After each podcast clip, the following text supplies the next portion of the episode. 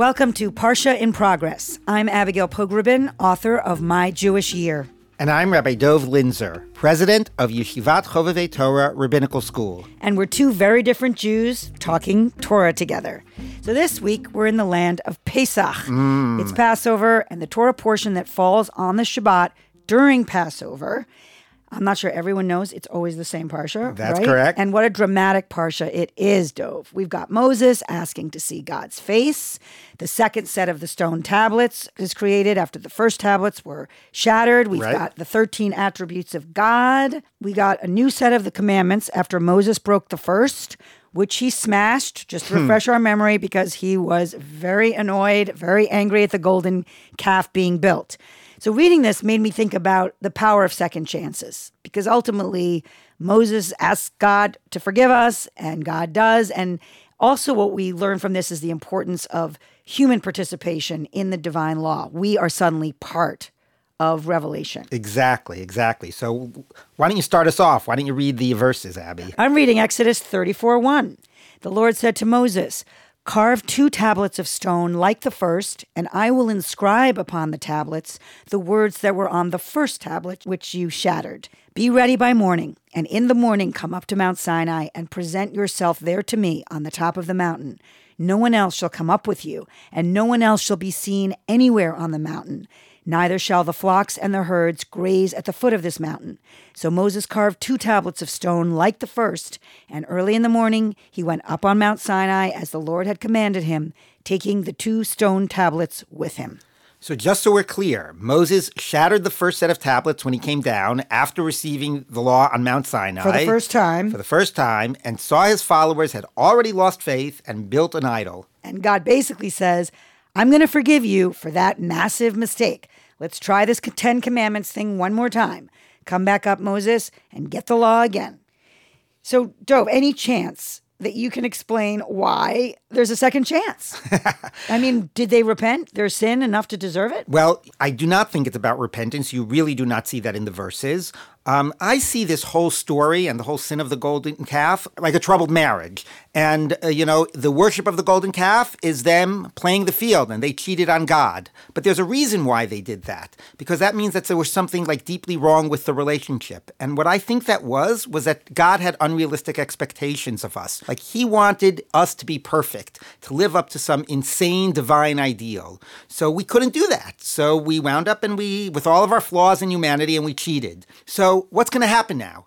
That could end in a breakup or divorce, you know, once one side cheats. But if the, the couple really wants to make it work, It's marriage therapy. well, yeah, well, who's doing the therapy here? Moses, I guess. He's trying to get us back together with God. it's a good point.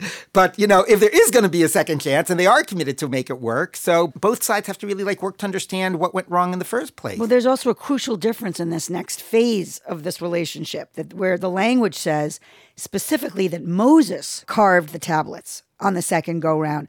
So instead of just getting handed an already inscribed set, Moses is the one doing the carving. Right, and I, think that's like exactly what the what I'll call the realization was was that it had been very unilateral. God said, "Here's the law, do it." He God didn't Take partner, it. take it.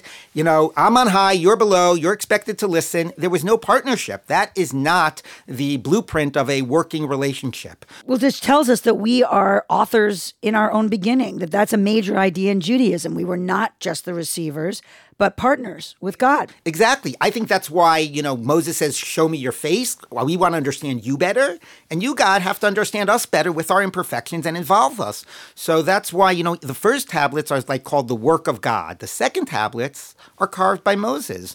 And it's really appreciating the power of that, that we as humans are integral to the rewriting of the law. And that's underscored right after the Parsha ends. In the later verse 34 28, it says uh, about Moses, and he was there with the Lord 40 days and 40 nights, and he wrote down on the tablets the words of the covenant, the Ten Commandments. So it sounds like Moses wrote the commandments, even though God said that God would write them. So if Moses is creating the tablets, then he's writing the commandments just as much as God is. Right. And I know that sounds pretty radical because we all assume, right? The first set of commandments, the I am the Lord your God, all the way to the end, thou shalt not covet. And the second set are identical.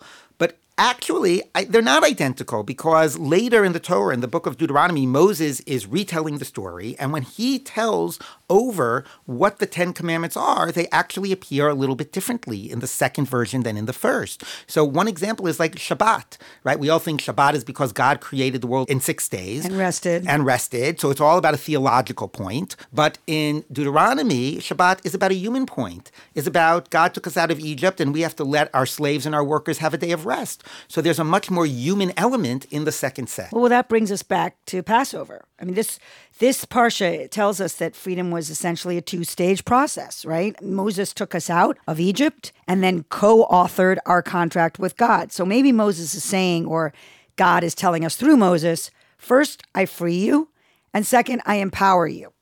Like first I rescue you from Egypt as if you were children who needed saving, and second I embolden you to save yourselves and maybe to save others.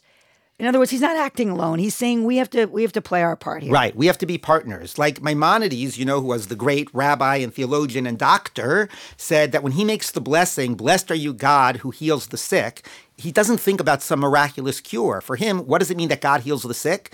It means that God created human beings with intellect, and humans can then develop medicine and scientific advances and medical skills. And when the doctor comes and treats my illness, that's blessed are you, God, for healing the sick. And bless you, God, for giving me a doctor that can heal me. And that goes back to the larger theme of redemption, just to kind of take us home, because it felt like a personal challenge today. We can't just sit at our Seder tables this year reminding each other that God redeemed us. We are supposed to be the Redeemer too. There are Egypts left to be liberated, are they not? To speak in meta- metaphor, Absolutely. And I think that is a core message we have to walk away from this Shabbat with and from the Seder with. How do we become tab- tablet carvers? How do we become partners in God in future redemptions? So, as we bring this discussion to a close, I'm actually left with one bracing idea from this Passover Parsha. And it's that when we hear again and again, as I've heard from so many rabbis, that we all stood at Sinai, which is an idea that's kind of hard to get your head around, I think it means we stand there every year. That God offered us a second chance after the golden calf, and we took it. So when we embark on another Seder, it's another declaration that we're still in. We've chosen Jewish life. We've chosen the law. We've chosen to pay close attention to Passover's lessons of freedom, or we haven't. Right. And my advice to my rabbinical students is as rabbis and as leaders of the Jewish community, how do you become active in carving the tablets? Not just in keeping the story alive, but in writers of the story. And if we don't let people be partners, if it's all about receiving and unilateral and they're not part of the process, then, eh, you know, where is their agency and what does that do to their relationship with God? And if we ignore that, then the tablets are going to break.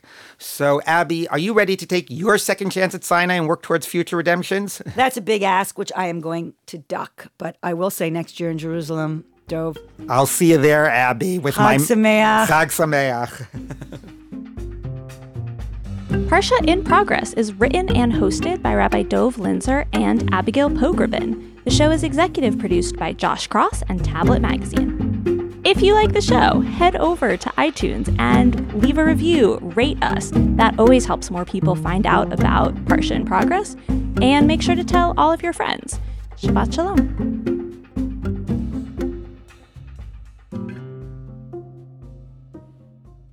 You got to make the You shift. The later it gets, matzah, and then I can respond to it by saying that was pretty crummy. We didn't make a lot of Passover jokes, That which is, is true. Oh we didn't talk about I- gefilte. Exactly.